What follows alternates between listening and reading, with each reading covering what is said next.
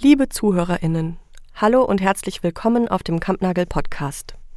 Die folgende Audioaufnahme entstand bei dem Themenschwerpunkt Geht ein Mann zum Arzt? Kritische und künstlerische Stippvisiten in die Gendermedizin, der vom 27. bis 30. Januar auf Kampnagel stattfand. Wir wünschen viel Spaß beim Zuhören. Hallo, guten Abend und herzlich willkommen auf Kampnagel beim Themenschwerpunkt Geht ein Mann zum Arzt? Künstlerische und kritische Stippvisiten in die Gendermedizin. Ich bin Alina Buchberger und gemeinsam mit meinen KollegInnen Nadine Jessen und Uta Lamberts haben wir das Performance- und Diskursprogramm dieses Wochenende gestaltet. Jetzt heiße ich natürlich erstmal herzlich unsere Panelistinnen willkommen, die digital und auch hier vor Ort ähm, heute ihr Wissen mit uns teilen werden. Ähm, und ich freue mich, die Moderation des ersten Panels äh, ganz kurz vorzustellen. Das erste Panel beschäftigt sich heute mit dem Thema Rassismus in der Medizin. Und es wird moderiert von Ansire Sissoko. Sie ist Schauspielerin aus Hamburg, die in Projekten aus Theater, Film und Performance auftritt.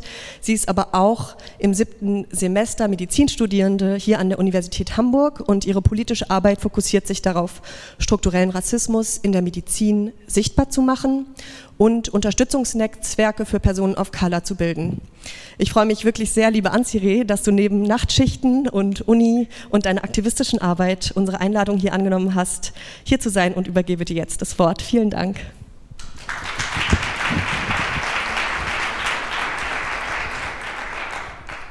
Vielen Dank, liebe Alina. Herzlich willkommen, ihr alle. Seit Jahrzehnten fokussiert sich die Forschung, Entwicklung von Medikamenten, Instrumenten, Dosierung und Behandlung an dem Prototyppatient, ein weißer Heterozismann, 1,80 groß, 80 Kilo schwer. Alle anderen werden als lästige Abweichung der Norm systematisch in den toten Winkel geschoben. Dass das tödliche Folgen hat, wenn man in der Medizin mehr als die Hälfte der Bevölkerung absichtlich übersieht und wie Lösungsansätze aussehen können, wollen wir hier auf Kampnagel mit dem Themenfokus geht ein Mann zum Arzt, kritische und künstlerische Stippvisiten in die Gendermedizin in diesen drei Tagen ergründen. Nicht nur in der Krisensituation der Pandemie wurde deutlich, dass Rassismus ein wichtiger Faktor ist, der über Qualität der medizinischen Versorgung, die richtige Behandlung und in Konsequenz über Leben und Tod entscheidet. Deshalb freue ich mich, Sie heute zu dem Panel Rassismus in der Medizin zu begrüßen, wo wir genau über das diskutieren wollen. Dann möchte ich Ihnen unsere Panelistinnen vorstellen. Uns digital zugeschaltet sind Janice Owen Agedo und Jula Barrio und extra angereist aus Köln und Essen Khadijata Bar und Shaisi Bhattacharya. Ich freue mich, dass ihr da seid.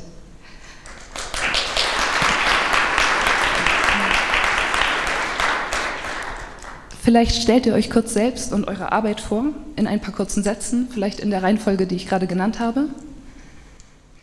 Dann würde ich einfach gerne mal beginnen. Also erstmal auch nochmal Hallo von mir. Ich bin Janice, ich bin 25 Jahre alt. Ich komme aus äh, Mülheim an der Ruhr. Ich konnte leider nicht anreisen. Und ich selber leide seit, äh, ja, seit mehreren Jahren an einer chronischen Erkrankung. Ich hatte einen sehr langen Leidensweg und äh, bin von Arzt zu Arzt, zu Ärztin zu Ärztin gereist. Man hat mir leider nicht geglaubt, dass ich chronisch erkrankt bin. Deswegen bin ich heute hier aus der Patientinnensicht, um ein bisschen, ja, euch über das Thema zu erzählen. Außerdem arbeite ich selber noch im Inclusion und Diversity Bereich und ja, ähm, liebe einfach das Thema Aktivismus. Ich bin da sehr aktiv. Ich setze mich für Themen wie Frauengesundheit und alles rund um das Thema Inclusion und Diversity privat als auch beruflich ein. Und ich freue mich einfach heute hier zu sein und mit euch zu sprechen.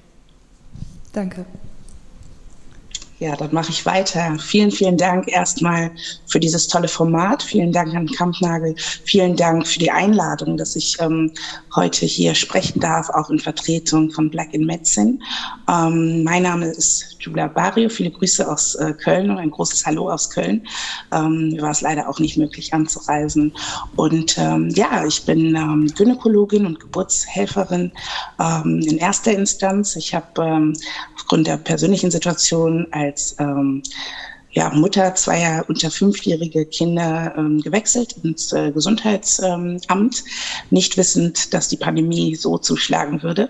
Ähm, aber mein Herz pocht nach wie vor für ähm, die Frauengesundheit, Frauenwellness und das im ähm, holistischen, mit holistischem Blick.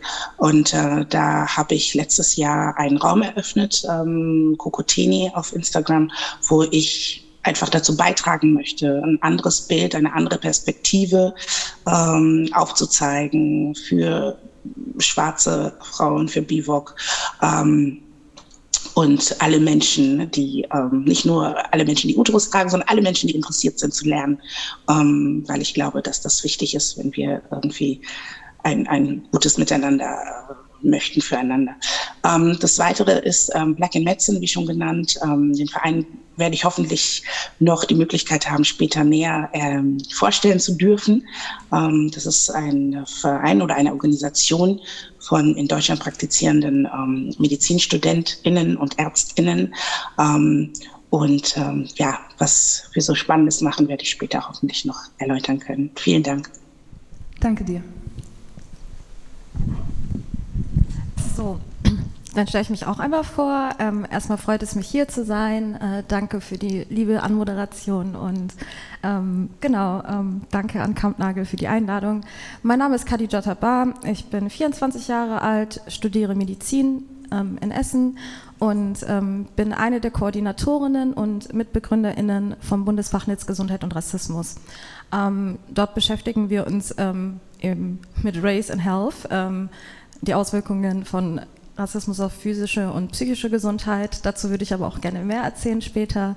Und ähm, ja, das Netzwerk hat sich Oktober 2020 gegründet. Wir sind jetzt noch so im Aufbau, aber ähm, haben definitiv ein paar Projekte mittlerweile im Petto und haben ein paar Sachen schon veröffentlicht.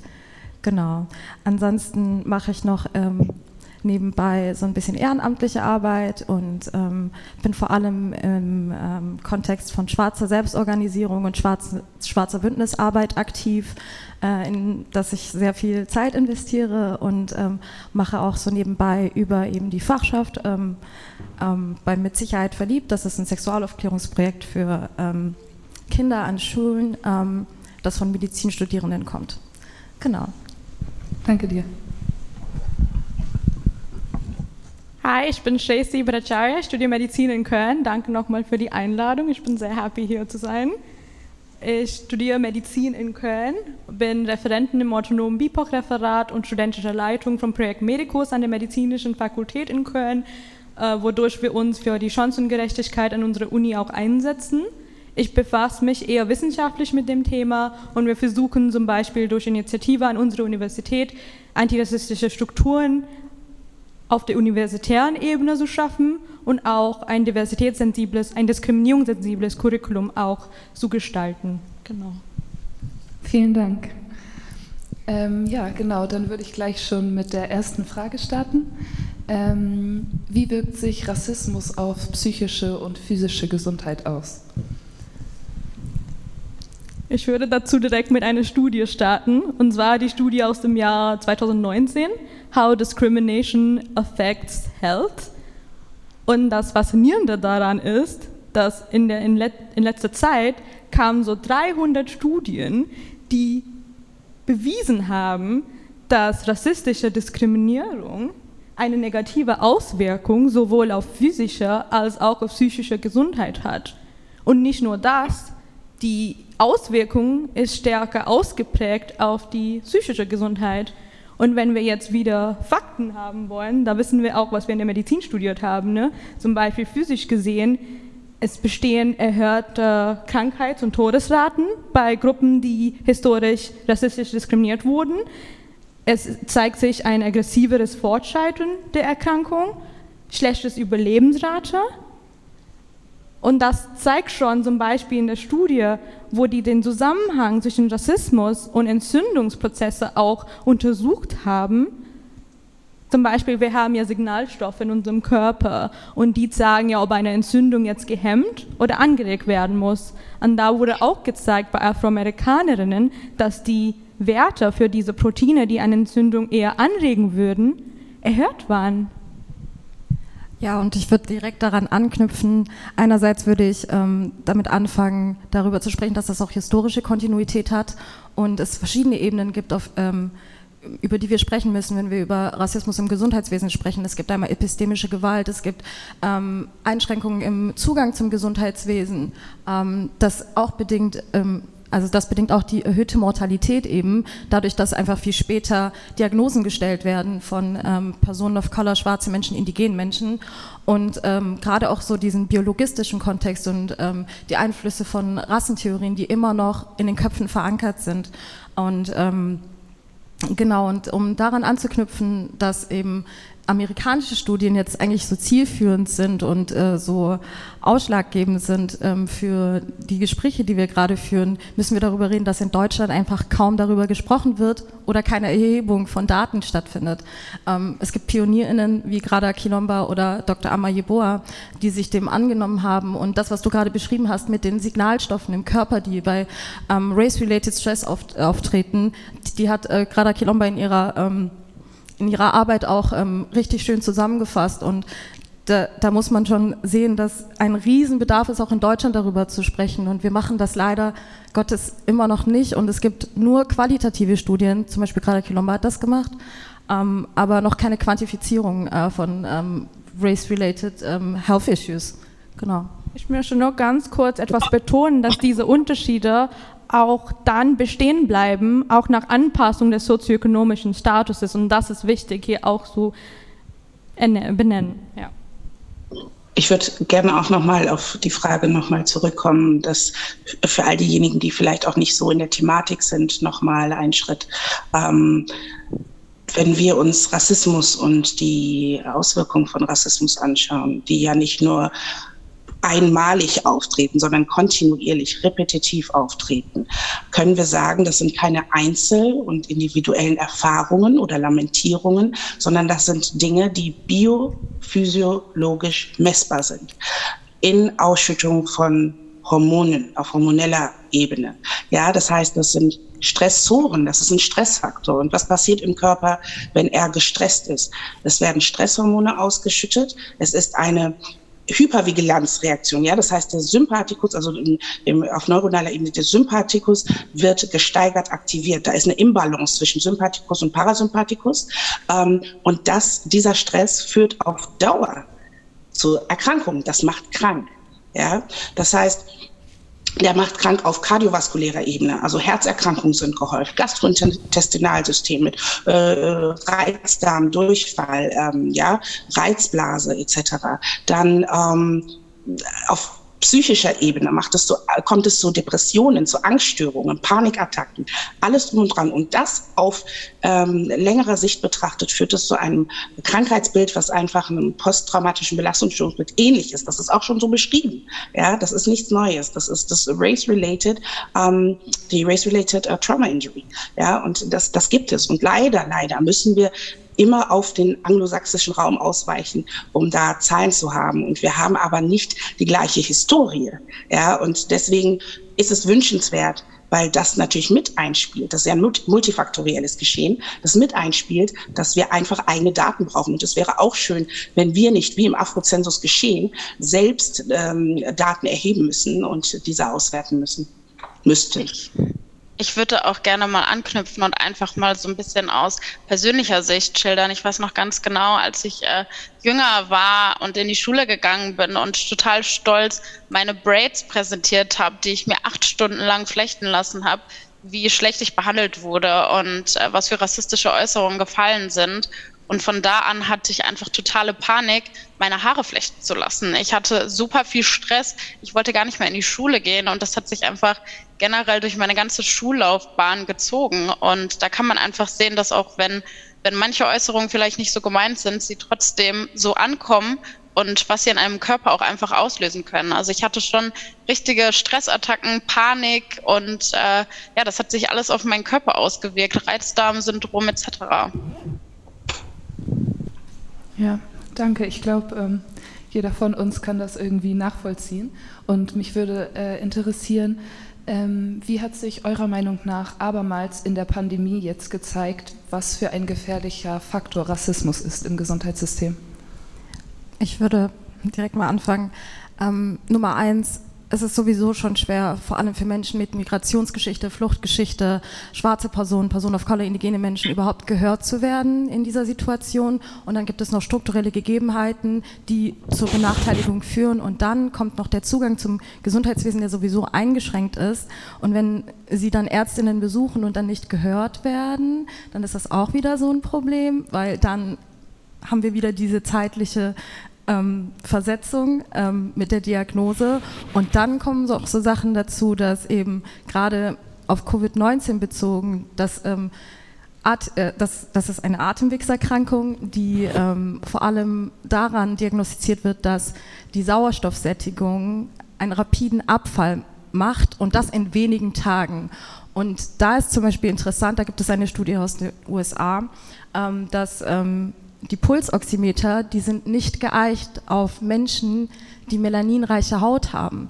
Das heißt, die ähm, Sauerstoffwerte, die ein Rule-in oder Rule-out machen würden, wenn es um die Diagnostizierung von, einer, von der Schwere einer Erkrankung geht, die sind verfälscht. Und das wurde auch bewiesen, dass die Mortalitätsraten bei schwarzen Menschen in den USA viel höher sind Nummer eins, weil der strukturelle Zugang fehlt. Nummer zwei, weil die Diagnostik einfach so biased ist, dass, ähm, äh, dass diese Menschen einfach sterben und Rassismus tötet, rassistische Vorannahmen, rassistische Diskriminierung, ähm, epistemische Gewalt und Kolonialhistorie, das tötet einfach und das muss man auch realisieren. Und gerade in der Pandemie zeigt sich das nochmal, wie stark diese strukturelle Benachteiligung ist.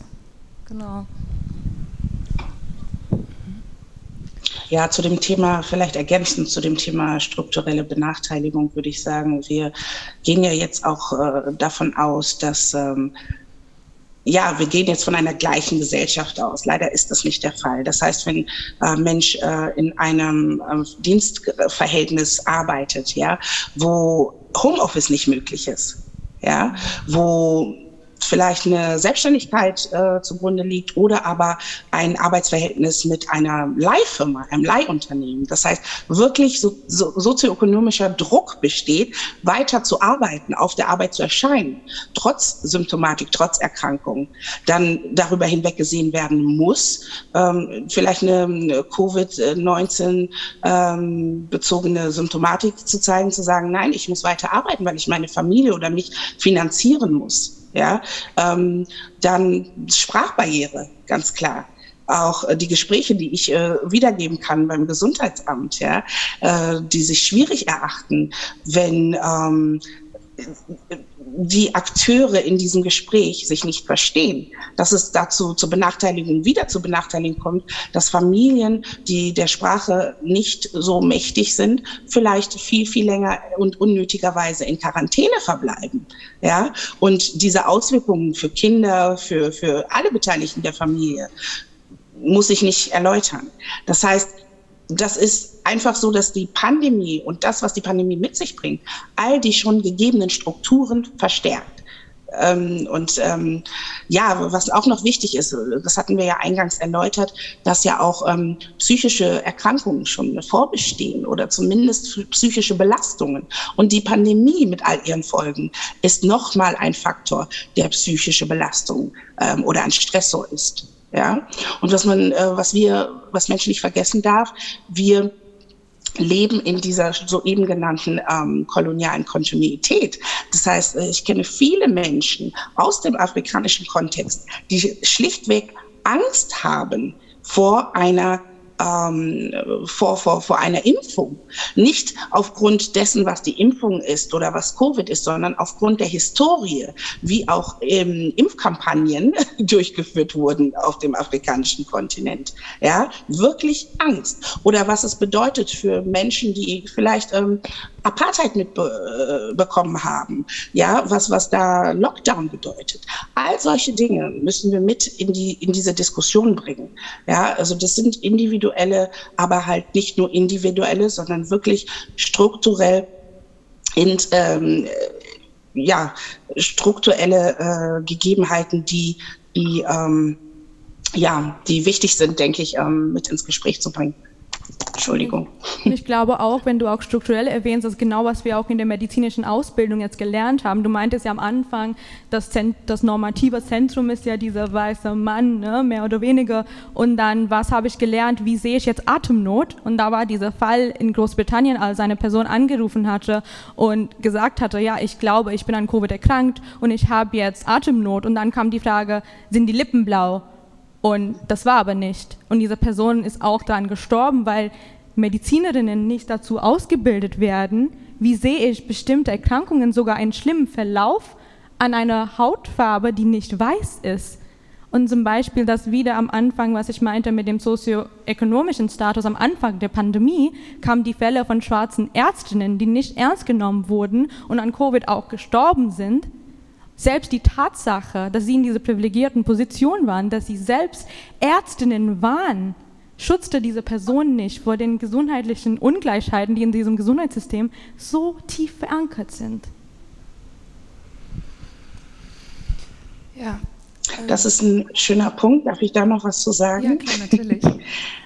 Ähm, das das ähm, zeigt auch die äh, große Studie im The Lancet, ähm, wo es um einen Fachbereich geht, Gynäkologie, ähm, wo es ja um die mütterliche Sterblichkeit, mütterliche Sterblichkeit ähm, oder Sterblichkeitsrate ging, die dreimal so hoch ist bei äh, schwarzen afroamerikanischen Frauen im Bezug oder im Vergleich zu weißen Frauen. Und da war genau dieser Aspekt, dass auch dieser sozioökonomische Unterschied hier keine Rolle spielt. Ja, das heißt, diese Daten waren erhoben sogar an Frauen, die AkademikerInnen waren im Vergleich zu weißen Frauen, die aus einem nicht so hohen sozioökonomischen äh, äh, Gefüge kamen. Ja, das muss man sich überlegen. Ja, das heißt, das muss Mensch sich überlegen zu sagen, okay, es hat, spielt da noch nicht mal eine Rolle, sondern es wird einfach nur kategorisiert nach Race. Also immer noch nach Menschenrasse per Definition. Ja, das ist ein super Punkt zu unserem nächsten Thema, Kolonialismus. Und mich würde äh, interessieren, was sind ähm, Artefakte der Kolonialzeit in der Medizin, übernommen, aber nicht anerkannt, auch gerade jetzt auf Bezug auf Race und Rassentheorie, Rasse? Ähm, ich würde direkt darauf antworten. Ähm, es fängt damit an, dass, ähm, wir, wenn wir jetzt über Deutschland sprechen, ähm, die Kolonialhistorie Deutschlands äh, mit den Ovaherero und Nama, ähm, da fängt es schon an, dass sich diese biologistischen Bilder ähm, verfestigt haben und ähm, alles zurückführend auf Eugenik, die auch in Amerika sehr floriert hat und schwarze Menschen durch Rassentheorien indigene Menschen durch Rassentheorien ähm, so oder so schon dehumanisiert worden sind. Das hat sich alles nochmal im 19. und 20. Jahrhundert intensiviert und ähm, zum Beispiel haben deutsche Ärztinnen auch unter anderem Robert Koch ähm, eben diese Dinge, die sie dann auch in der NS-Zeit an den Menschen erprobt haben, haben sie vorher an den Ovaherero und Name ausprobiert in den Konzentrationslagern in den 1910er, 1920er Jahren. Und darüber wird zum Beispiel kaum gesprochen. Und dazu gehört auch, dass gynäkologische Experimente an diesen Menschen ausgeführt worden sind ohne Anästhesie und äh, Zwangssterilisation, das wurde alles bereits schon praktiziert und ausgeübt. Und ähm, die rassistische Vorannahme, die sich daraus entwickelt hat, ist einfach, dass in dem Fall schwarze Menschen ähm, weniger Schmerzen empfinden. Und das merkt man auch heute, wie schwarze Menschen, vor allem schwarze weiblich gelesene, äh, gelesene Personen ähm, in der Gynäkologie beispielsweise ähm, oder im generellen Krankenhausalltag oder medizinischen Alltag behandelt werden. Und dann wird oft gesagt, sie sind zu theatralisch oder zu ähm, ähm, oder zu laut dabei und sie möchten ja nur Medikamente, weil sie Drogen möchten. Da wieder dieses Bild, dass man nicht mal schwarze Menschen untereinander differenziert, sondern denkt, ah, okay, AfroamerikanerInnen da irgendwie Crack, äh, Epidemie, ah, okay, schwarze Menschen in Deutschland möchten auch nur Drogen oder so. Ähm, das ist total also das ist insane. Mehr kann ich dazu nicht sagen und sorry für diese ungeschmackliche Ausdruck, aber ähm, ja, es sind so viele verschiedene Dinge und in Deutschland gibt es auch noch diesen Begriff, der auch von Ärztinnen noch benutzt wird, Morbus Mediterraneus, Südländerkrankheit wird das genannt und ähm, da geht es wieder um Schmerzempfindung. Das heißt, ähm, das ist ein Relikt wieder aus Kolonialhistorie, aus rassistischer Vergangenheit Deutschlands, dass man annimmt, okay, Menschen, die nicht weiß, eurozentrisch ähm, sind, ähm, sind äh, in ihrer Schmerz, ähm, also in der Art und Weise, wie sie Schmerzen ausdrücken, sehr viel theatralischer übertreiben. Und das hört man immer noch in Visiten, wenn Ärztinnen uns Medizinstudierenden beibringen, okay, ähm, hier, ja, sie beschwert sich, bla bla bla, ähm, ist nicht so schlimm. Und ich kann da einen konkreten Fall erzählen. Da habe ich einmal ein Praktikum auf einer Gyn und Chirurgie gemacht und eine ähm, geflüchtete Person hatte einen Riesenabszess an der Brust und einen äh, Vaku Vakuumverband und hat nach, also wirklich hat über Schmerzen geklagt, hat dann nur Novalgin bekommen, hätte eigentlich Stärkeres bekommen müssen, aber ihr wurde das verweigert und sie ist dann auf den Gang gegangen mit ihrem Infusionsständer total kaputt und hat dann gesagt, ja, ähm, ich, brauch, ich, brauche, ich brauche irgendwas. Dann war noch diese sprachliche Barriere da.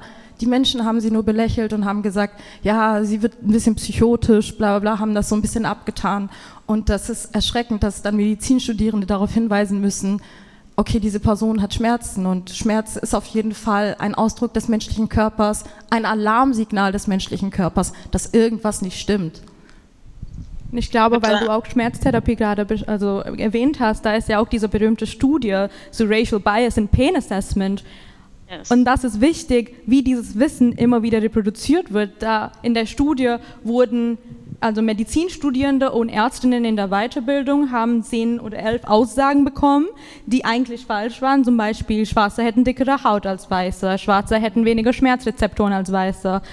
Und die Studie, die, die Studie stammt aus dem Jahr 2016, das ist nicht mal so lange her. Und 50 Prozent der Studierenden und der Ärztinnen haben wenigstens eine falsche Aussage als richtig eingeordnet. Also wir sind immer sehr stolz. Wir praktizieren hier evidenzbasierte Medizin, aber ich glaube, wir müssen uns mit der Frage befassen, wo kommt diese Evidenz historisch her? Ja.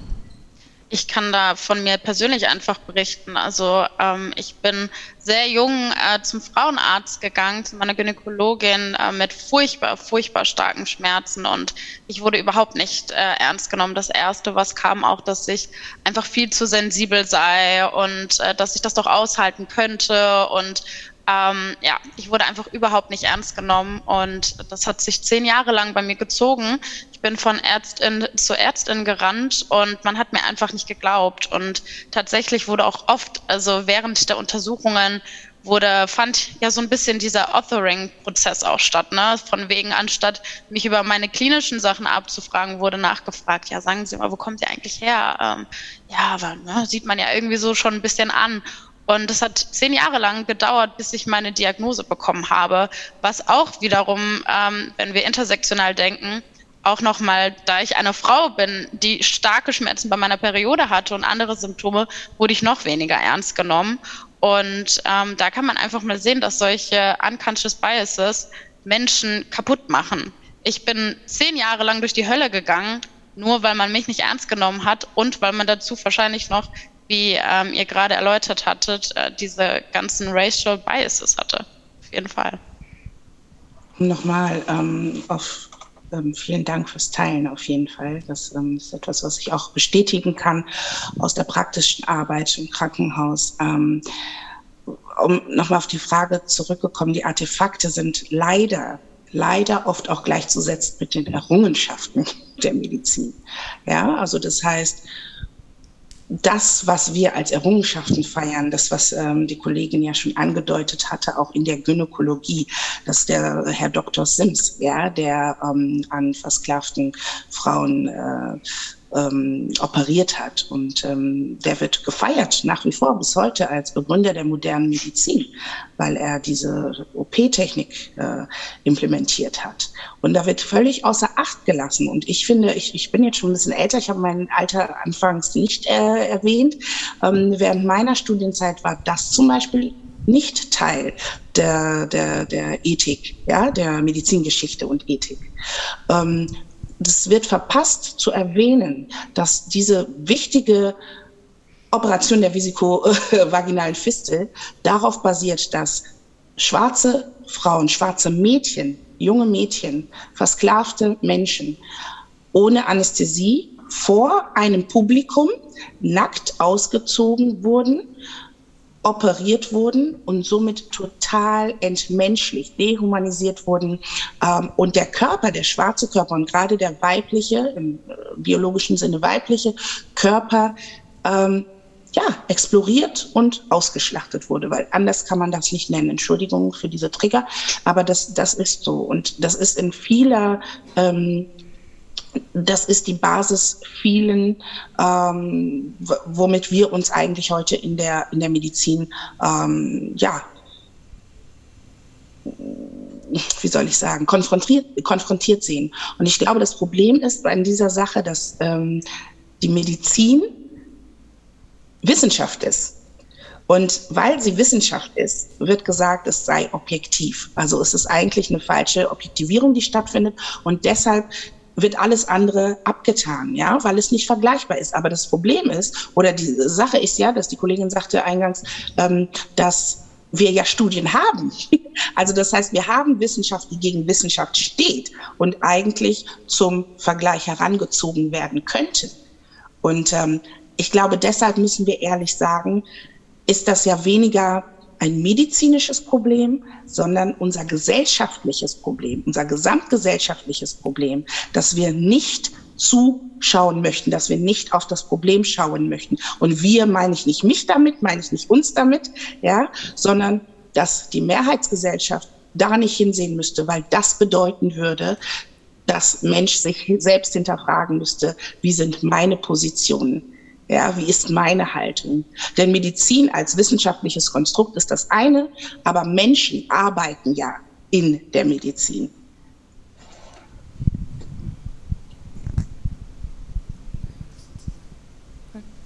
Okay. Ja, vielen Dank für eure Beiträge. Ich glaube, ich, also ich, ähm, gerade deine Studie finde ich sehr interessant, weil wir die auch im äh, Medizinstudium darüber privat gesprochen haben. Und ich glaube, das hatte mich so schockiert, dass meine Medizin-Mitstudenten wirklich, also ne, 30 Prozent aller amerikanischen Medizinstudenten denken wirklich, Schwarze fühlen weniger Schmerzen und meine Kollegen, also meine Kommilitonen sitzen daneben und nicken, ja, müsste doch irgendwo wissenschaftlich mal bewiesen worden sein. Ist es nicht. Und bis heute denken irgendwelche Leute, dass die Rassentheorie ja irgendwo auf Wissenschaft basiert, obwohl sie so oft schon, äh, also das Gegenteil bewiesen wurde. Ne? Ja, genau. Mich würde dann als nächstes interessieren, ähm, lässt sich Medizin heute dekolonialisieren?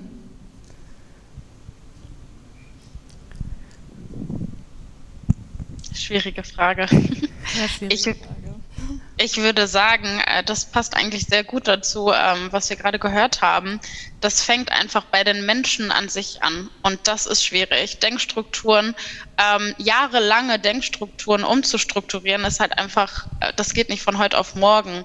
Und zuzugeben müssen, dass das Gesundheitssystem rassistisch ist oder rassistische Strukturen in einem Gesundheitssystem herrschen, das ist ein Prozess, ähm, ich möchte also nicht mutmaßen, aber ich bin der Meinung, dass wir da, davon noch sehr, sehr, sehr weit entfernt sind und eine Dekolonis Dekolonisierung des Gesundheitssystems so noch nicht stattfinden kann. Nee. Ich könnte gerne so ein bisschen auf studentischer Sicht ähm, berichten, weil ich, ich habe das Gefühl, Lehrkräfte, die haben sich ja an diesen Status quo irgendwie gewöhnt, ne? weil die selbst ja auch Studierende waren in einem System, mit, wo weiße Perspektive dominiert haben. Ne? Und heute sehen wir die Studierende, wie sie sich einsetzen. Zum Beispiel, ihr kennt ja Mind the Gap. Das war eine Initiative von äh, Malone McWunde, ein Medizinstudent aus England, der sich Gedanken gemacht hat und eine Online-Datenbank einfach erfasst hat und wir alle haben Zugang drauf. Deshalb, wieder wie du gesagt hast, ne, da sind die Studien, da ist das Wissen schon da. Es hängt jetzt von uns oder von den Menschen, die im Gesundheitssystem arbeiten, wollen wir diese, äh, diese Wissen auch umsetzen. Oder zum Beispiel vor ein paar Wochen ist auch dieses, dieses Bild ja voll viral gegangen, ne, von der, ähm, das war so ein schwarzes Baby in einem schwarz, also im Bauch. Und das war ja. so schön, wie das viral gegangen ist. Und dann kam wieder dass immer dieses Gefühl, dass das gerechtfertigt werden muss, dass People of Color oder schwarze Menschen jetzt in Medizinlehrbüchern abgebildet werden müssen. Aber nein, wir existieren, wir sind da. Wir müssen keine Person überzeugen, jetzt in Lehrbüchern abgebildet zu werden. Vielleicht ja. einmal kurz, kannst du kurz für die anderen, also die das nicht kennen, Mind the Gap, das Projekt kurz erklären, was das ist? Mind the Gap, das war ein Medizinstudent aus England und der hat sich dann der hat gesehen, wie wenig über, oder überhaupt nicht, da wurde dermatologische, also Hauterkrankungen, wurden nur an weiße Haut erklärt. Dann wusste er nicht mal, wie eine Erkrankung bei ihm aussehen würde.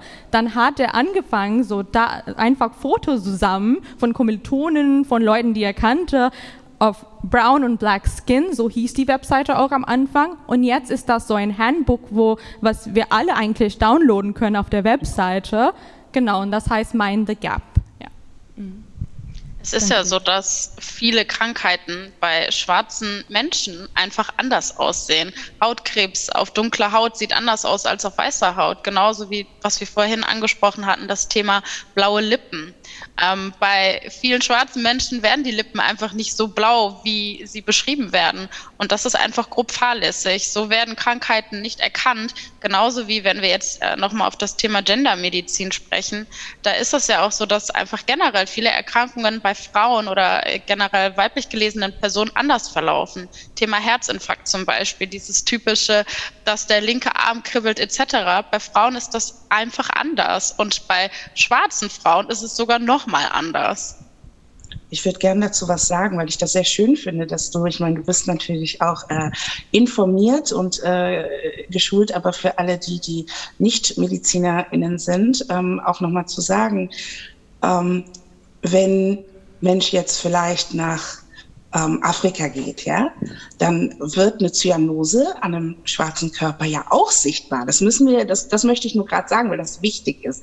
Weil wenn wir davon sprechen, wir haben nur Unterschiede, das ist genau der Punkt, wo, glaube ich, dieser, das entstanden ist zu sagen, das sind biologische Unterschiede die nicht existieren. Das sind keine biologischen Unterschiede, das sind Varianten.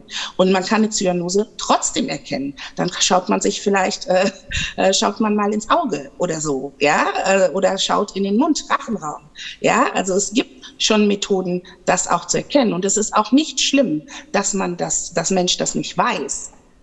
Was schlimm ist, ist diese Ignoranz und das nicht dazu lernen wollen.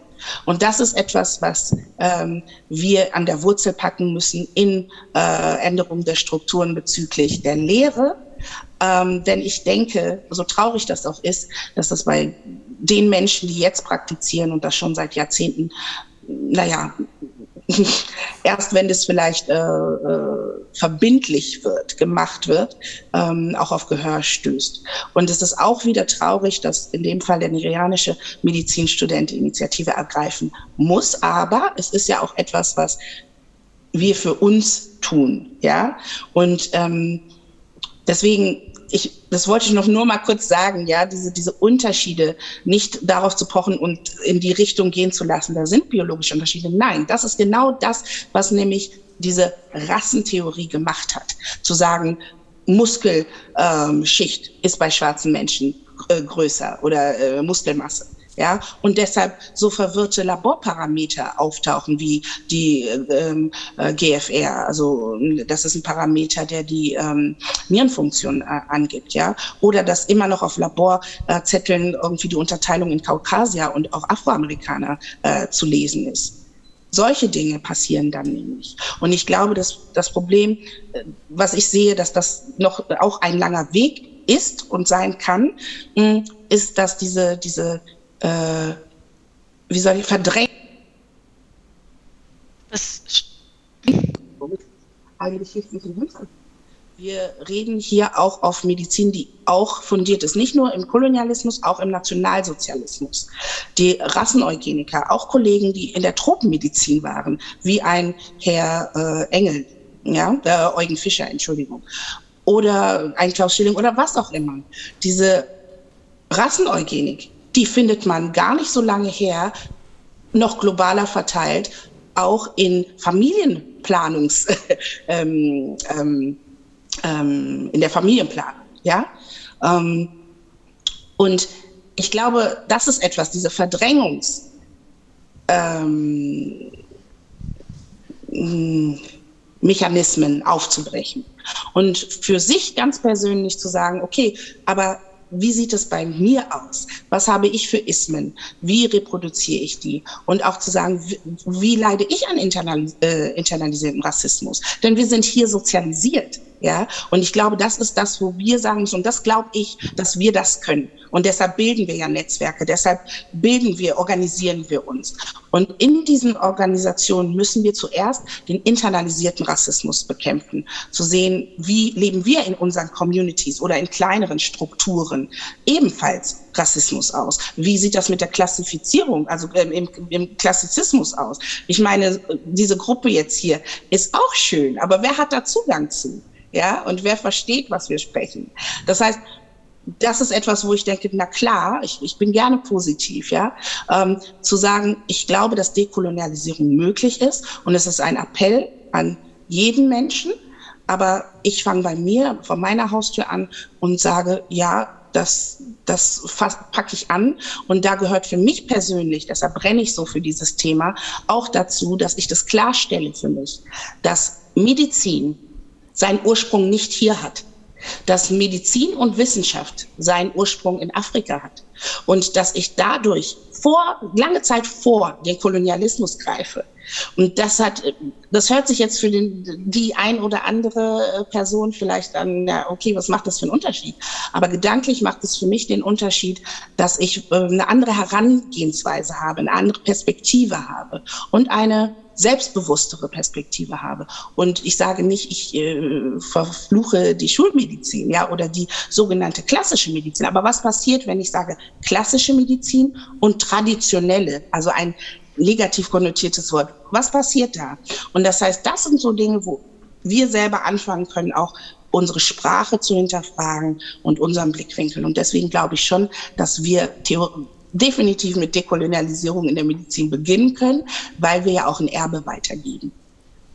Und ich würde da auch noch direkt anknüpfen, weil ich es super wichtig finde, dass auch dieser Prozess der Dekolonisierung und äh, der, ähm, der Aufarbeitung ist ein sehr radikaler Prozess. Das, das hat sich nicht mit Reformen oder mit ähm, Diversität oder mit ähm, mehr Sichtbarkeit. Das sind Dinge, die sind so, also man muss sich vorstellen, dass Menschen, die eben die soziale Norm, die gesellschaftliche Norm, die ethnische Norm, äh, die Race-Norm sind, die müssen wirklich von Grund auf ihre eigene Identität hinterfragen. Das ist ein Riesenprozess und sie hatte das schon angesprochen, ähm, gerade auch in Bezug auf Deutschland mit der, ähm, mit der Aufarbeitung des Nationalsozialismus, die ist ja sehr geprägt dadurch, dass es wird drüber geredet, wird wirklich was darüber, äh, wird wirklich was gemacht werden, materielle Verhältnisse von den Nachkommenden äh, verändert? Nein, wird es nicht. Genauso wie in der Kolonialhistorie, was momentan mit den Ovaherero und Nama passiert.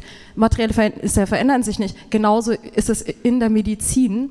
Und ähm, das Ding ist, dass ähm, wir erst damit anfangen, darüber zu sprechen, dass, ob es Rassismus in der Medizin gibt und nicht, wo ist er?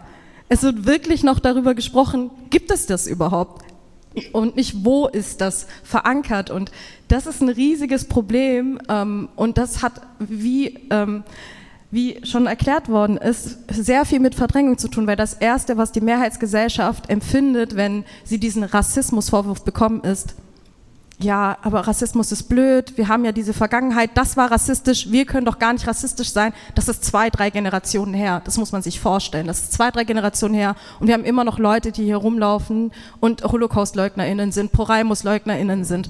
Also so, so fehl am Platz ist das gar nicht. Und Menschen mit Nazi-Hintergrund, die haben dann eben einfach diese Kapazität nicht, wirklich zu hinterfragen, nicht ob es die Sachen gibt, sondern zu akzeptieren, dass es die Sachen gibt und daran können wir anknüpfen. Und deswegen ist dieser Prozess so schwer. Und wie will sich das dann noch in der Medizin, die sowieso so wissenschaftlich basiert ist, und Wissenschaft ist ja auch nur objektiv, weil der weiße Mann gesagt hat, dass es objektiv ist. Also Objektivität im eurozentrischen Kontext ist auch nur objektiv, wenn es vom weißen Mann kommt. Also, das, äh, also man muss echt gucken, aus welchen Perspektiven wir sprechen. Und deswegen denke ich, dass dieser Prozess extrem schwer ist. Es ist richtig schön, dass wir Menschen haben, die das anstoßen und ähm, wirklich auch ähm, versuchen zu reformieren, aber wie gesagt, es, es, liegt in den Händen der Einzelperson, aber auch als Kollektiv und Deutschlands Erinnerungskultur, dass sie sich endlich mal verändert. Und wie gesagt, Erinnerung, Holocaust und Poraimus Gedenktag vor, ja, gestern war das genau. Und trotzdem haben wir in Deutschland immer noch solche Dinge, die passieren. Ich würde auch sagen, wenn ihr das Gefühl habt, ach, ich bin aber gar nicht rassistisch, ich würde den Implicit Association Test empfehlen. Ja. Da ist auf ähm, der Harvard-Webseite auch, jeder kann den Test ablegen. Und ich bin ziemlich sicher, dass die meisten von euch sehr überrascht also am Ende seid ihr auf jeden Fall überrascht, weil wir wurden, wie du auch schön gesagt hast, wir wurden alle so konditioniert. Das ist nicht mal, das ist eher so unbewusst, diese Haltung, die wir übernommen haben, wie, weil wir so sozialisiert wurden. Und ich würde echt jedem empfehlen, wenn, wenn ihr anfangen wollt, auf der individuellen Ebene antirassistisch zu werden, macht diesen Test. Da muss ich auch mhm. sagen, generell, also unabhängig von Rassismus, wir Menschen sind einfach gebiased. Also ich selber bin auch nicht frei von unconscious biases, von unbewussten Denkmustern. Ich habe zum Beispiel auch, da gibt es ja sehr, sehr viele Tests ähm, vom Harvard, das ist der Implicit Association Test, wurde gerade im Chat nochmal gefragt. Ähm, auch ich war geschockt, was ich für Biases habe. Aber es geht darum, dass man sich bewusst macht, dass man Biases hat und daran dann arbeitet, genauso wie beim Rassismus, dass man halt sich bewusst macht, okay, ich habe falsche Denkstrukturen, was kann ich tun, um diese zu verändern? Ich möchte niemanden hier an den Pranger stellen zum Beispiel, aber ähm, man, ja, wie du schon gesagt hast, ich war selber super überrascht, was ich für Biases habe, aber für mich heißt es jetzt, okay, daran muss ich arbeiten, das muss ich aktiv tun.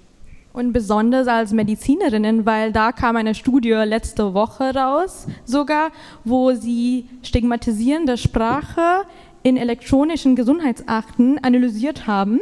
Und dann haben sie gesehen, dass Wörter wie aufgewühlt, unruhig, nicht compliant. Diese Wörter waren 2,5 Mal häufiger in den Akten von schwarzen Personen zu sehen. Und hier sehen wir, wie ein System sich aufrecht erhält. Weil zum Beispiel ich sehe eine Person und dann schreibe ich diese Wörter in der Akte rein. Dann kommt die nächste Ärztin und guckt sich als erste diese Akte an und sieht diese Wörter und hat schon einen Bias entwickelt, ohne überhaupt nachzudenken. Und genau so geben wir dieses Wissen weiter, bis wir uns kritisch hinterfragen, warum denke ich so? Warum sehe ich eine POC-Patienten und denke direkt, das wird jetzt schwierig sein? Und genau darum geht's. Ja. Ich würde gerne noch, oder möchtest du weitermachen mit der Frage? Nee, klar, also, nein, nein, gerne, klar. Ähm, ganz, um ganz praktisch zu werden, ja. Was bedeutet das auf der Station? Ich schreibe jetzt wieder über meinen Fachbereich, weil ich das am besten kann. Schwarze Frau entbindet, ja, ähm, hat ihr Kind, kommt auf Station. Und dann sieht sie bis zur Entlassung, wenn sie Glück hat, einmal am Tag je, äh, Personal, Pflegepersonal. Warum? Weil auf Station heißt es, die haben keine Schmerzen oder sie hat keine Schmerzen, so Analgesie, egal ob äh, Geburtsverletzungen vorliegen, ja, nein. Ähm, bei einer Sektio sieht es ein bisschen anders aus, aber sagen wir bei einem, einer Vaginalentbindung. Und das Zweite, was passiert ist, stillen. Ja, das klappt doch bei schwarzen Frauen immer. Afrikanerinnen stillen total gut, die haben ja öfters mehrere Kinder. Egal, wo diese schwarze Person sozialisiert wurde oder wie auch immer. Ja, das heißt, die Nachbetreuung ist genauso schlecht. Und wenn wir sagen, da liegt was ganz anderes vor, was mit dem ganzen Kontext gar nichts zu tun hat, gar nicht äh, schwangerschaftsassoziiert ist, dann ist doch klar, dass auch eine Mortalität viel schneller äh, entstehen kann, wegen etwas ganz anderem. Und das ist einfach diese Fehlversorgung oder schlechte Versorgung, die daraus resultiert. Und deshalb ist Rassismus in der Medizin so gefährlich. Ähm, und ich glaube, ja, es geht einfach nur darum, hinzuschauen. Ja, und auch all diese Beispiele, die wir nennen können, ähm, ja, einfach immer wieder, immer wieder auch zu wiederholen, auch wenn das bedeutet, dass wir ja auch durch diese Retraumatisierung gehen, aber auch für uns zu wiederholen, weil indem wir das wiederholen, kriegt das auch irgendwo in den letzten Ecken ähm, jemand ähm, mit, der vielleicht äh, selbst zu dieser Gruppe gehört, ja, oder auch, ähm, ja, und, und, und schreitet dann ein. Weil das Problem ist ja auch, was wir nicht vergessen dürfen, die Medizin ist sehr, sehr hierarchisch. Das heißt, wenn ein Mensch auf Station ist, ich weiß nicht, wie das euch ergeht, und äh, ihr lauft dann mit auf Visite und man sieht Rassismus live durch den oder erlebt Rassismus nicht an der eigenen Person, sondern an Patientinnen ich wage jetzt mal zu behaupten, dass die wenigsten auch sich dann in Zivilcourage üben. Ja, einfach weil das auch so überliefert ist. Das ist Medizin, der hierarchische, meist männlich gelesene oder der Cis-Mann, ja, oben, dann Oberärzte innen und dann ähm, Assistenzärztinnen und StudentInnen. So. Und da wird sich die unterste Schicht nicht rausnehmen. Und so geht das weiter. Und ähm, das ist genau der Punkt. Dieses Wissen, wie du so eben beschrieben hast, das wird kategorisch weitergegeben und auch diese Verhaltensmuster werden weitergegeben. Ja, danke. Ihr habt das eigentlich schon so zu meiner nächsten Frage viel beantwortet, aber nochmal vielleicht ein bisschen kurz, weil wir mit der Zeit knapp werden und ich gerne mit euch noch über Intersektionalität reden will. Was sind eurer Meinung nach, ihr habt das schon teilweise erwähnt, die größten Hindernisse, Hürden und was sind eure eigenen Lösungsansätze? Vielleicht auch, weiß ich nicht, Projekte oder wo seht ihr da den Hauptaugenmerk, wo wir ansetzen müssen und wie wir es können? Vielleicht so einmal jeder bisschen kurz oder so? Ja, ich persönlich, oh, Entschuldigung.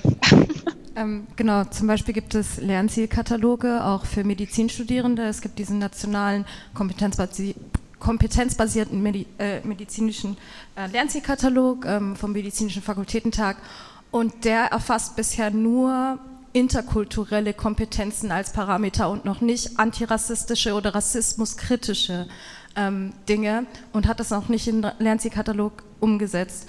Und an die richten sich natürlich die ganzen Landesprüfungsämter und so, so wird auch medizinische Lehre gemacht. Und es fängt ja auch an mit diesen ganzen Untersuchungskursen, die wir haben. Wie schon gesagt, die Hierarchien wurden beschrieben und äh, vor allem, wenn man selber marginalisiert ist, ist nochmal was ganz anderes, dann irgendwie sich nochmal zu artikulieren und zu sagen, das, was hier gerade passiert, ist falsch, einfach weil die Repressionen noch so viel größer sind und man sich so viel nochmal anhören muss oder vielleicht auch noch belächelt wird. Und äh, Mitstudentinnen, da hatten wir ja mal drüber gesprochen, ähm, die einfach nur still sind und einfach dabei zuschauen, vor allem wenn sie nicht betroffen sind. Und gerade in der Medizin, wo die meisten Menschen einen hohen sozioökonomischen Status haben, die da studieren, Ärztinnenkinder sind, Akademikerinnenkinder sind, weiß und äh, aus bürgerlichen Verhältnissen kommen, ist einfach die Bereitschaft noch nicht da, dann auch das anzunehmen. Und äh, wie gesagt, ähm, Chelsea hat es richtig gut erklärt. Ähm, es wird immer weitergegeben und wir müssen quasi von oben anfangen, eben die Lernzielkataloge einfach umzustrukturieren. Beispielsweise. Ich komme ja nicht Genau, ich komme ja nicht aus dem medizinischen Bereich, daher kann ich für mich nur sagen, dass meine Devise ist, einfach laut zu werden, zu schreien, Aktivismus zu betreiben. Ähm, ich bin zehn Jahre lang äh, von Ärztinnen abgewiesen worden und habe mir quasi als Ziel gesetzt, ähm, darüber aufzuklären, Awareness zu betreiben und äh, so viele Menschen da draußen zu erreichen und zu zeigen, dass äh, solche Verhaltensweisen von Ärztinnen nicht gehen, dass sowas gefährlich ist, sowas Menschen, ähm, ja, wir hatten ja schon gehört, Rassismus kann Menschen umbringen. Und äh, von daher ist meine Devise wirklich, äh, Aktivismus zu betreiben, äh, an Demos teilzunehmen, Menschen zu inspirieren, Verhaltensweisen zu verändern.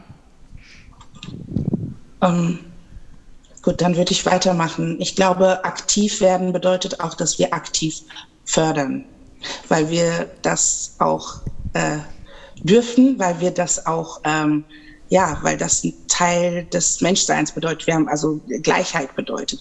Aufzuzeigen, okay, wir haben unterschiedliche Lebensrealitäten, aber wir fordern ganz aktiv. Wenn das äh, Problem ist, Sprache, Warum gibt es keine DolmetscherInnen? Ja, warum äh, müssen äh, bestimmte Personen, die im Krankenhaus arbeiten, in einer ganz anderen Funktion, nicht mal medizinisch, Aufklärung übersetzen? Äh, da geht es um Datenschutz, aber in dem Moment ist das ausgeblendet, sondern die äh, Personengruppe, die ebenfalls marginalisiert ist, wird dann hinzugerufen, um medizinischen äh, eine Operation äh, zu erklären und zu erläutern. Das geht nicht. Wenn das ähm, Problem ist, wie, also Rassismuserfahrung im Krankenhaus äh, gehabt zu haben. Wie, wo melde ich das? Also während ich im Krankenhaus bin, gerade äh, von der OP stehe oder nach einer OP, gehe ich da zum, äh, äh, schreibe ich äh, da diesen Brief, Beschwerdebrief und schmeiße den in den Briefkasten? Ganz sicher nicht. Und wir können uns alle äh, überlegen, was passiert, wenn nach Entlassung diese, diese Beschwerde reinkommt. Ja. Dazu schönes Beispiel. Ärztekammer Hessen hat einen Menschenrechts- und ähm, ähm, Rassismusbeauftragten, Antirassismusbeauftragten. Ja, ich sag schon, es ist, äh, dieser Mensch ist männlich, äh, etwas älteren Semesters und weiß. Ja, das heißt, ganz klar zu solche Strukturen zu fordern, damit die eingeführt werden.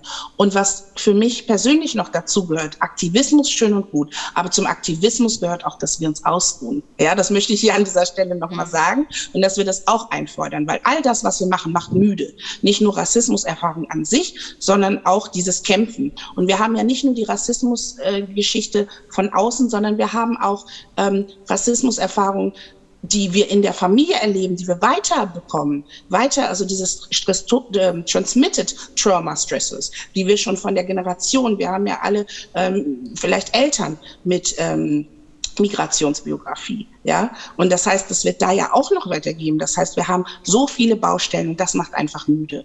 Und an dieser Stelle jetzt endlich mal ein bisschen Werbung für Black in Medicine, weil das äh, macht auch Black in Medicine, ähm, dass wir untereinander sprechen können, einfach einen Raum haben, wo wir all diese Geschichten auf den Tisch bringen können, ähm, in einem gesicherten Raum, ähm, wo aber auch in Zusammenarbeit mit ähm, Hochschulen und Akteuren aus Wissenschaft etc. genau dies gefordert wird auf ähm, der, jeder Ebene und ganz besonders im Curricula etc.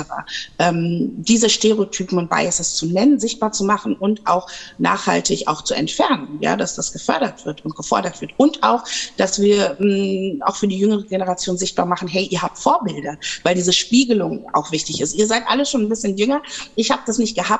Also so auch diese ganze mediale ähm, Performances und auch ähm, Sichtbarkeit nicht gehabt. Und das ist ein ganz, ganz wichtiger Punkt, weil das für die Persönlichkeitsentwicklung wichtig ist sich, also Spiegel zu haben und Spiegel zu sehen. Ähm, und das natürlich ein ganz anderes Selbstbewusstsein schafft. Und ähm, ja, deshalb ähm, vielen Dank für den heutigen Abend. JC, möchtest du auch noch was dazu sagen? Ich glaube, weil du auch kurz Hierarchien in der Medizin auch angesprochen hast. Ich finde, ich bin, glaube ich, so eine Schnittstelle zwischen Aktivismus und universitärer Ebene. Und was mir dann immer fehlt, wie gesagt, ne, die wurden selbst in diesem, die waren ja selbst in einer Universität, als diese weiße Perspektive dominiert haben. Und gerade kommen so Studierende, die bringen neue Perspektive mit und wollen so positive Änderungen führen. Aber dann kommen die Hierarchien und wir kommen nicht weiter. Und deshalb ist es auch wichtig, dass die Universitäten sich fragen, Geht es gerade um ein performatives Bekenntnis, dann schreibe ich auf meine Webseite, ich bin antirassistisch, oder möchte ich wirklich diese institutionelle Trägheit durchbrechen? Und darum geht es auch, dass sie den Studierenden auch mehr Macht geben bei den Entscheidungen, Curriculum, wie du auch das schon angesprochen hast mit den Lernzielen, dass wir auch mehr Kraft haben, da auch was zu ändern, dass das nachhaltig ist, was wir gerade machen oder besprechen. Und was noch ergänzend super wichtig ist, und das ist auch wieder Werbung für uns, äh, Bundesfachnetz Gesundheit und Rassismus, ist Vernetzung untereinander ähm, ja. und Safer Spaces. Also wir sind, ein, äh, wir sind eine Organisation, die wirklich nur aus schwarzen Personen, indigenen Personen und Personen of Color besteht. Warum? Weil wir nicht mal über diese Grundlagen sprechen müssen, sondern wirklich das Gegebene schon lange verstanden haben und wirklich lösungsorientiert arbeiten möchten. Und dazu gehört Vernetzung, aufmerksam, äh, aufmerksam auf Dinge zu machen. Zum Beispiel hat, äh, hat der Kabinettsausschuss gegen Rechtsextremismus und Rassismus hat äh, ja diesen Maßnahmenkatalog verfasst und nicht einmal stand da Rassismus in der Gesundheit. Eine Milliarde Euro hat Deutschland investiert in, diese, in diesen Maßnahmenkatalog, was sowieso noch viel zu wenig ist, dafür, dass so viele strukturelle Probleme herrschen, aber Rassismus in der Medizin oder Rassismus im Gesundheitswesen oder im Zugang dazu stand gar nicht drin. Also das sind wirklich so Dinge, ähm, die wir jetzt auch äh, so in Angriff nehmen, dass wir einfach ähm, vernetzen und die verschiedenen Initiativen einfach, äh, einfach der Austausch da ist, dass solche Veranstaltungen stattfinden, dass mehr darüber gesprochen wird. Ähm, wie Njula schon gesagt hat, es ist ein Riesenvorteil, den wir hier nutzen können, dass medial so viel Reichweite generiert werden kann. Und ja, genau, ähm, sollte ich noch ergänzend sagen. Super, danke dir. Ja, dann das letzte Thema, ähm, Intersektionalität. Vielleicht kann das jemand simpel zusammenfassen für die, die vielleicht nicht genau wissen, was das ist. Ich kann es ja kurz mal einführen. Also dieser Begriff wurde von Kimberly Crenshaw äh, geprägt. Sie ist eine schwarze Aktivistin ähm, und ähm, hat äh, quasi zusammengefasst, wie mehrfache Marginalisierung identitätsstiftend ist, aber vor allem auch Lebensinhalte prägen und dass die nicht unabhängig voneinander existieren. Und ich glaube, Chase hat auch noch mal was dazu zu sagen? Wir hatten zum Glück eine Vorlesung mit Dr. Amalie Bohr letzte Woche, so Rassismus und psychische Gesundheit. Und ich fand so schön, wie sie das formuliert hat. Rassismus taucht ja nie alleine auf, kommt immer mit den Geschwistern, wie Klassismus und Sexismus. Also wenn wir als Women of Color da stehen, sind wir nicht nur von Rassismus betroffen, sondern auch von Sexismus und je nachdem, was unser Hintergrund betrifft, auch noch von Klassismus und so weiter. Mhm. Genau, danke schön. Ähm, genau, und dann würde ich euch als Frage gerne stellen, ähm, wieso lässt sich Race und Gender im medizinischen Kontext nicht voneinander trennen und welche Gefahren sind ähm, mehrfach benachteiligte Personen im Gesundheitssystem ausgesetzt? Ich glaube, das ist ähm, eigentlich auch schon erläutert worden, ja, wenn wir sagen, die, der Nullpunkt ist der weiße Mann, früher waren es 1,70, jetzt sind es 1,80, früher 70 Kilo, jetzt 80 Kilo. Ja? Und alles, was sich weiter weg davon äh, befindet, so wie gerade erläutert, ja, ähm, weiblich, also Gender, der Punkt, Alter äh, und ähm, sozioökonomischer Status, desto weiter weg von der Norm und alles, was heteronorm ist in diesem Kontext, erhält auch eine schlechtere oder hat einen schlechteren Zugang zu Ressourcen zum, im medizinischen Sinne. Und ich glaube, deshalb kann man das, ähm,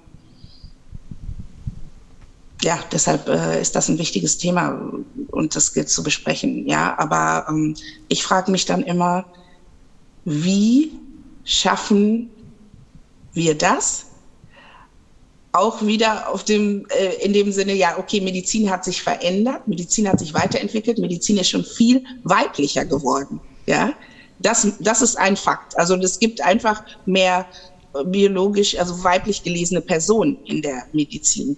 Aber dann ist auch wieder die Sache, die medizinisch gelesenen Personen sind ja auch wieder Menschen mit dieser Haltung, die hier sozial, äh, äh, ja, äh, geprägt wurden. Ja, das heißt, ich glaube, das setzt genau wieder da an. Es ist wichtig, das in die Studiengänge zu bringen. Es ist wichtig, in Hochschulen darauf zu bestehen, dass es Integrations ähm, ähm, äh, organisierte äh, Personen gibt, ähm, die auch wirklich nicht nur auf dem Papier dort stehen, sondern auch wirklich äh, budgetiert werden und, und, und arbeiten können und die das alles im Blick haben. Weil das alleine macht es noch nicht aus. Ähm, ja, Jetzt habe ich mich ein bisschen verhaspelt. Aber und vielleicht noch ergänzend dazu, zu dem Thema Weiblichkeit, und da sind wir wieder bei Intersektionen. Ähm, Weiblichkeit wird bei schwarzen Personen, Personen of Color nochmal anders definiert. Das heißt, wem wird überhaupt zugeschrieben, ähm, in diesem Kontext überhaupt dann mit einbezogen zu werden in der Gendermedizin. Das ist auch wieder sehr weiß geprägt und da sind wir wieder bei Intersektionalität und ähm, nochmal ergänzend auch, ähm, um was Konkretes zum Beispiel zu sagen, wenn wir schon über mehrfache Marginalisierung sprechen, geflüchtete Menschen haben hier in Deutschland einen sehr eingeschränkten Zugang zum Gesundheitswesen. Und das ähm, äh, zum Beispiel, um ein Beispiel zu nennen, die Ethikkommission der Bundesärztekammer hat bereits das Problem erkannt, dass sehr viele geflüchtete Menschen, vor allem geflüchtete Frauen, weiblich gelesene Personen, Transpersonen, ähm, medizinische Leistungen nicht in Angriff nehmen oder äh, eben nicht zu Ärztinnen gehen, weil sie Angst davor haben, abgeschoben zu werden, wenn sie einen nicht offiziellen Aufenthalt, Aufenthaltsstatus haben. Und das passiert, weil die ärztliche Schweigepflicht zwar existiert, aber die Behandlung von geflüchteten Menschen auf die Sozialämter und die Ausländerbehörden ähm, quasi also äh, zurückzuführen ist. Und die heben teilweise diese Schweigepflicht auf, weil keine verpflichtende existiert. Und dann ähm, werden quasi die Daten von diesen Personen an die Aus, äh, Ausländerbehörden ähm, ähm, weitergegeben. Und so passiert es, dass sehr viele geflüchtete Menschen einfach diesen Zugang eben zum Gesundheitswesen nicht wahrnehmen, auch wenn de facto das da ist. Und das ist wieder, wieder eine Komponente von mehrfacher Marginalisierung. Ja, vielen Dank, Leute. Ähm, wir sind jetzt schon fast am Ende. Ich würde jetzt einmal Alina fragen, ob es Fragen gibt aus dem Publikum oder aus dem Chat.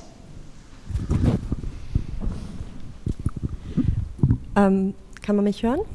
Also im Chat wurde eigentlich nur hauptsächlich nach spezifischen Tests und Studien gefragt, die ihr im Laufe der Diskussion benannt habt. Vielleicht können wir danach irgendwie die Quellen sammeln und nochmal teilen ähm, auf der Webseite. Ansonsten frage ich mal in den Raum, ob es vielleicht hier in der Halle Fragen gibt. Dann könnten wir mit einem Mikro zu euch kommen. Und wenn nicht, dann könnt ihr entweder noch ein bisschen weiter diskutieren oder, wenn alles Wichtige gesagt ist, auch bald zum Schluss kommen. Keine. Gibt es hier Fragen? Sieht gerade nicht so aus. Keine Fragen. Okay, ja, dann würde ich, finde ich auch super, euch so das letzte Wort überlassen, was euch noch wichtig ist oder was ihr gerne noch sagen wollt. Ach so, doch eine Frage? Okay. Also ähm, vielen, vielen lieben Dank fürs Teilen und für den Abend. Ich hatte nur eine Frage zum Thema ähm, Ernst nehmen bei psychischen Krankheiten, wenn es zum Beispiel darum geht, eben nicht diagnostizierte Krankheiten, die dazu führen, dass Personen arbeitsunfähig werden, was weitestgehend eben nicht anerkannt wird, weder von Versicherung noch von ArbeitgeberInnen. Gibt es dazu äh, irgendwie Erkenntnisse oder Studien von Menschen, die eben tatsächlich ihren Lebensunterhalt oder ihre Lebensrealität dann verlieren aufgrund psychischer Belastungen, die nicht anerkannt werden oder nicht äh, geglaubt werden oder eben nicht äh, gestattet werden. Möchte jemand von euch das beantworten oder was dazu sagen? Was, äh, was ich dazu sagen kann, dass der Professor, da ist ein Professor an der University of Columbia und der führt auf jeden Fall Studien dazu, was du auch erwähnt hattest am Anfang, diese Rassismus, äh, rassismusbedingte Traumabelastungsstörung. Und ich, ich habe die Studie nicht gerade im Kopf, wie die genau hieß, aber da hat er auch versucht, mittlerweile Messinstrumente zu entwickeln, weil was du genau erwähnt hast, das ist ja das Problem. Nur weil wir keine Diagnostik dafür haben, heißt ja nicht, dass diese Erkrankungen nicht existieren. Und gerade wird versucht, das auch noch durchzusetzen. Aber das mehr weiß ich dazu nicht.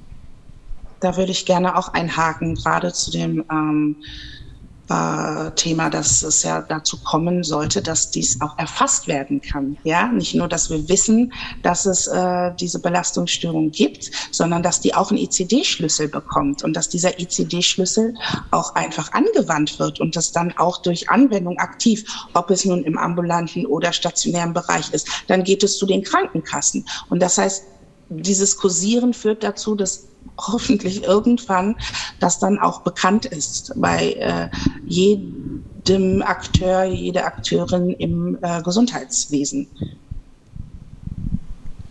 Und dass wir vielleicht auch auf Deutschland bezogen eben diese Operationalisierungskriterien festlegen, weil wir haben zwar die internationalen Studien dazu, aber Deutschland hat nochmal eine ganz andere Art und Weise, wie Rassismus oder äh, Migrationsgeschichte oder Fluchtgeschichte aufgearbeitet werden muss. Und ähm, die Gesundheitsdaten, die bisher in Deutschland gesammelt werden, sind ähm, nur bezogen auf Migrationsgeschichte und interkulturelle Kompetenzen, nicht rassismuskritisch oder rassistische Diskriminierung. Wie gesagt, 2009 gerade Kilomar Pionierarbeit gemacht, genauso das aufgegriffen wie ähm, ähm, der Professor ähm, aus Kolum äh, Columbia und ähm, Genau, also wir müssen auch anfangen, wie wir eben rassistische Diskriminierung, also dass wir das rationalisieren im Sinne von ähm, Kriterien, wie wir Studien dadurch validieren können. Das Wording von Studien, das ist auch wichtig, dass das einheitlich ist, so dass sich das alles nochmal amplifiziert, dass Leute darüber sprechen und natürlich, wie Julia schon gesagt hat, dass das finanziert wird. Weil sonst ähm, können Leute ihre Arbeit reinstecken und es passiert nichts. Und ja, qualitative Studien gibt es auf jeden Fall ähm, mittlerweile genug, aber quantitative halt einfach nicht.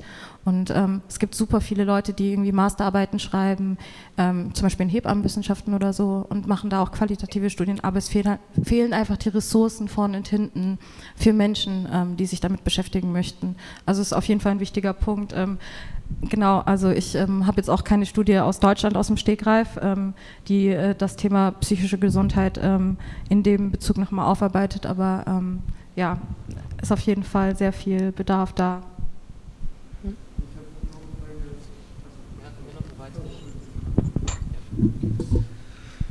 Ja, vielen Dank. Ich wollte auch nochmal anknüpfen. Ich fand einmal den Gedanken ganz interessant mit der elektronischen Patientenakte. Ich denke auch, da wird man aufpassen müssen, was sich da niederschreibt, auf, ja, auf eine sehr nachhaltige Weise. Ich, ich habe noch eine Anmerkung, es gibt ja die Leitlinie in der Medizin, die auch so ja eine wichtige Versorgungsstruktur bahnen auch. Und in den Leitlinien gibt es ja inzwischen PatientInnen, Vertreter so aus den Selbsthilfegruppen. Und ähm, da denke ich, sind auch ja, Minoritäten, People of Color, wie auch immer, alle wahrscheinlich nicht ausreichend vertreten in diesen Strukturen für die Erstellung von Leitlinien, in denen Krankheitsbilder, Behandlung von Krankheitsbildern ja dann nach festgeschrieben werden.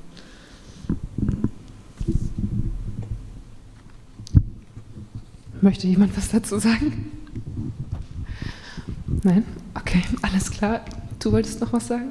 Oder du? Ja, nochmal Alina hier. Ähm, es sind noch zwei Fragen aus dem Chat gekommen. Und den äh, digitalen Teilnehmenden möchte ich natürlich auch ermöglichen, Fragen zu stellen.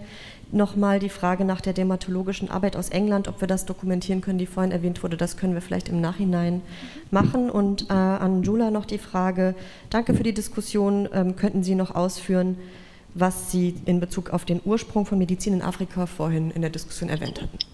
Also wenn ich von tradiertem Heilwissen spreche, dann ähm, kann man sich anschauen, äh, kann Mensch sich anschauen, äh, was denn in der Pharmakologie übernommen wurde. Ja, wenn wir dort auf äh, Naturheilverfahren, so wie sie gerne genannt werden, ähm, auch mal schauen möchten. Und natürlich auch zu sagen, einfach zu gucken, wo war denn der Ort, der erste tatsächliche Ort, wo Wissenschaft Mathematik, wie auch immer, Mathematik, wie auch immer, äh, gelehrt wurde ja, und äh, mehr Bildungsarbeit. ähm, genau. Zum Beispiel ein ganz praktisches Beispiel. Ähm, Gin Tonic haben ähm, die Briten damals benutzt, um ähm, eine Malaria-Prophylaxe zu machen, was zum Beispiel die Menschen auf den Kontinenten äh, und äh, de, äh, in den äh, Staaten, die sie ähm, belagert haben, schon lange wussten und Chinin ähm, schon eine gängige Praxis war. Ähm, das ist ein konkretes Beispiel und dass man sich auch nochmal ähm, überlegt, äh, wie groß die Datenbanken waren, die Universität von Alexandria ähm, oder hier äh, im Königreich, das hieß damals Ghana, ähm, im Mali-Reich, genau. Ähm, in Timbuktu war eine der riesigsten wissenschaftlichen Sammlungen, bevor hier im dunklen Zeitalter ähm, in Europa überhaupt Leute darüber gedacht, äh, daran gedacht haben, Sanitäranlagen zu benutzen. Also das sind so Dinge, die werden ganz schnell abgesprochen, äh, gerade auch immer diese kritischen Fragen, ja, kommt das wirklich aus Afrika oder so? Ähm, ja, it does. ja. ähm, eine letzte Frage ist hier noch reingekommen, die würde ich jetzt noch schnell, Moment, vorlesen, ähm, auf Englisch. Many practitioners of um, medicines are POC. Um, then why the gap was not addressed? Steht hier in der Frage. Mag das einer mit mehr Englisch übersetzen?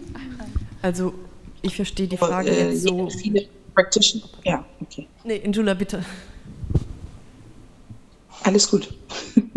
Kannst du die Frage nochmal wiederholen? Ja, also hier steht, uh, many practitioners um, or medical practitioners are POC, why the gap was not addressed. Vielleicht um, die Veränderungen im System, warum sie immer noch nicht sichtbar sind. Und ich glaube, das Problem an sich, das warum es so lange gedauert hat, bis dieses Handbook rausgekommen ist, glaube ich. Aber dazu kann ich nur wieder das wiederholen nochmal, dass wir Studierende fragen viele, also wir sind kritisch über viele Sachen und je weiter wir in die Weiterbildung kommen, das wird schwieriger uns einzusetzen, weil wir uns so anpassen müssen, um an diesem System überhaupt weiterzukommen. Deshalb kann ich mir schon vorstellen, dass es schwieriger ist, wenn du jetzt schon so weit bist, jetzt zu fragen, was ich jetzt gerade mache, ist das gut oder schlecht? Und als Studierende haben wir diese frische Perspektive und mehr Freiraum, glaube ich zumindest. Oder wie seht ihr das? Ja, mich irritiert nur der Teil mit Many Practitioners APOC, weil ich würde sagen, also klar gibt es äh, Medical Practitioners, aber wo sind äh, Medical Practitioners, die POC sind? Nicht in Positionen, wo die Ärztinnen sind oder Doktoren oder so, sondern die sind Pflegerinnen oder Krankenschwestern und ja, ist ja klar irgendwie, warum diese Leute in diesen Positionen nicht die Möglichkeit haben, sowas zu verändern, ne? oder? Also was, was sagt ihr dazu? Also ich glaube, hier sind die praktizierenden Ärztinnen gemeint. Ich würde jetzt auch gern wissen, in welchem Kontext, also hier in welcher Stadt oder so in Deutschland oder äh, wo jetzt viele Practitioner of Color ähm, also wo das sein soll, aber ich glaube, das ist genau die Sache. Da wird davon ausgegangen, dass die rassifizierten Menschen diese Arbeit ja hätten tun sollen oder tun müssen. Und das sehe ich persönlich etwas anders. Sogar Denn die all diese Ressourcen, ne? Es wird wieder gesagt, dass wir die Verantwortung übernehmen müssen, das zu ändern. Und das Richtig. ist nicht unsere Arbeit. Vor allem kann es auch nicht unsere Verantwortung sein, wenn das System uns von jeder, jeder Möglichkeit, etwas zu verändern, ähm, nicht nur entbindet, sondern entmachtet. Also die Stimmen sind da, die Studien sind da, Jula, Scherzi, Janice haben das alles schon gesagt, aber wer gibt uns quasi die Möglichkeiten und dann das nochmal auf uns zu schieben, wir müssen die Arbeit machen, egal äh, ob es jetzt im Antirassismus in der Sozialwissenschaft geht oder in der Medizin, das kann nicht sein. Ja, vor allem, ich glaube, selbst wenn, also wer würde das finanzieren? Ich würde sagen, in Afrika sind die meisten Ärztinnen und Ärzte schwarz und trotzdem haben die über Jahrzehnte lang auch mit den Lehrbüchern gelernt, wo weiße Haut und Hauterkrankungen abgebildet sind. Und ne, warum? Weil es wird halt nicht finanziert. Selbst wenn, die wissen das halt aus Erfahrung, wie das aussieht. Trotzdem mussten sie jahrzehntelang mit diesen Büchern lernen. Ne? Also Genau. Ich kann auch sagen, generell in meiner äh, Laufbahn äh, der Diagnose sind mir auch sehr, sehr wenig POC-Ärztinnen in der Chefetage zum Beispiel begegnet. Also ich selber kenne leider sehr, sehr wenige äh, POC-Ärztinnen, muss ich sagen ja, jetzt ohne irgendwelche Studien dazu nennen zu können, ich äh, wage mal, ähm, ich werde mal an, an, anbringen, dass um in bestimmte Positionen zu kommen, ähm, Mensch als äh, medizinisches Fachpersonal vielleicht auch ein gewisses Maß an internalisiertem Rassismus innehaben muss, um da überhaupt äh, hinzukommen. Ähm, ich glaube nicht, dass man mit einer offenen und ausdrucksstarken äh, und Kritik oder kritischen Haltung jetzt auch unbedingt ähm, an höhere Stellen oder Positionen kommt.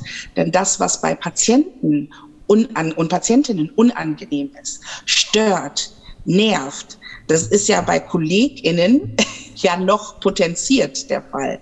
Und ähm, deshalb, ja, ich sage jetzt nicht, dass, äh, dass das generell äh, der Fall ist. Ich möchte nur anmerken, ähm, dass wir das ähm, im, im, im Hinterkopf behalten, ja, und äh, das ist auch wieder dieser, dieses Phänomen wirklich, das ähm, macht jetzt gerade auch was mit mir, ja, äh, zu sagen, ähm, wenn, sofern ich denn die Frage richtig verstanden habe, vielleicht ist es ja auch eine Fehlinterpretation, aber darüber haben wir den ganzen Abend gesprochen, dass das nämlich eigentlich nicht ähm, Sinn der Sache sein kann und darf.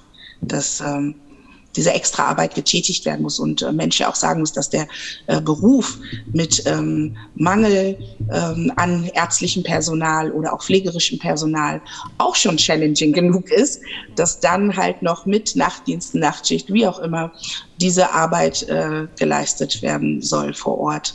Hm, Finde ich schwierig. Ja, finde ich ein gutes Wort, um zu enden. Ähm, ja, ich bedanke mich bei euch allen für eure Teilnahme, bei allen Mitwirkenden und Teilnehmenden. Und ja, ich hoffe, ihr konntet was daraus mitnehmen und vielleicht besucht ihr noch die anderen Performances, die nach uns sind oder vielleicht den Open Space am Sonntag. Ich glaube, also Black in Medicine und das Bundesfachnetz Gesundheit und Rassismus ist da auch vertreten. Ähm, ja, genau. Und an euch alle vielen Dank für diesen Abend.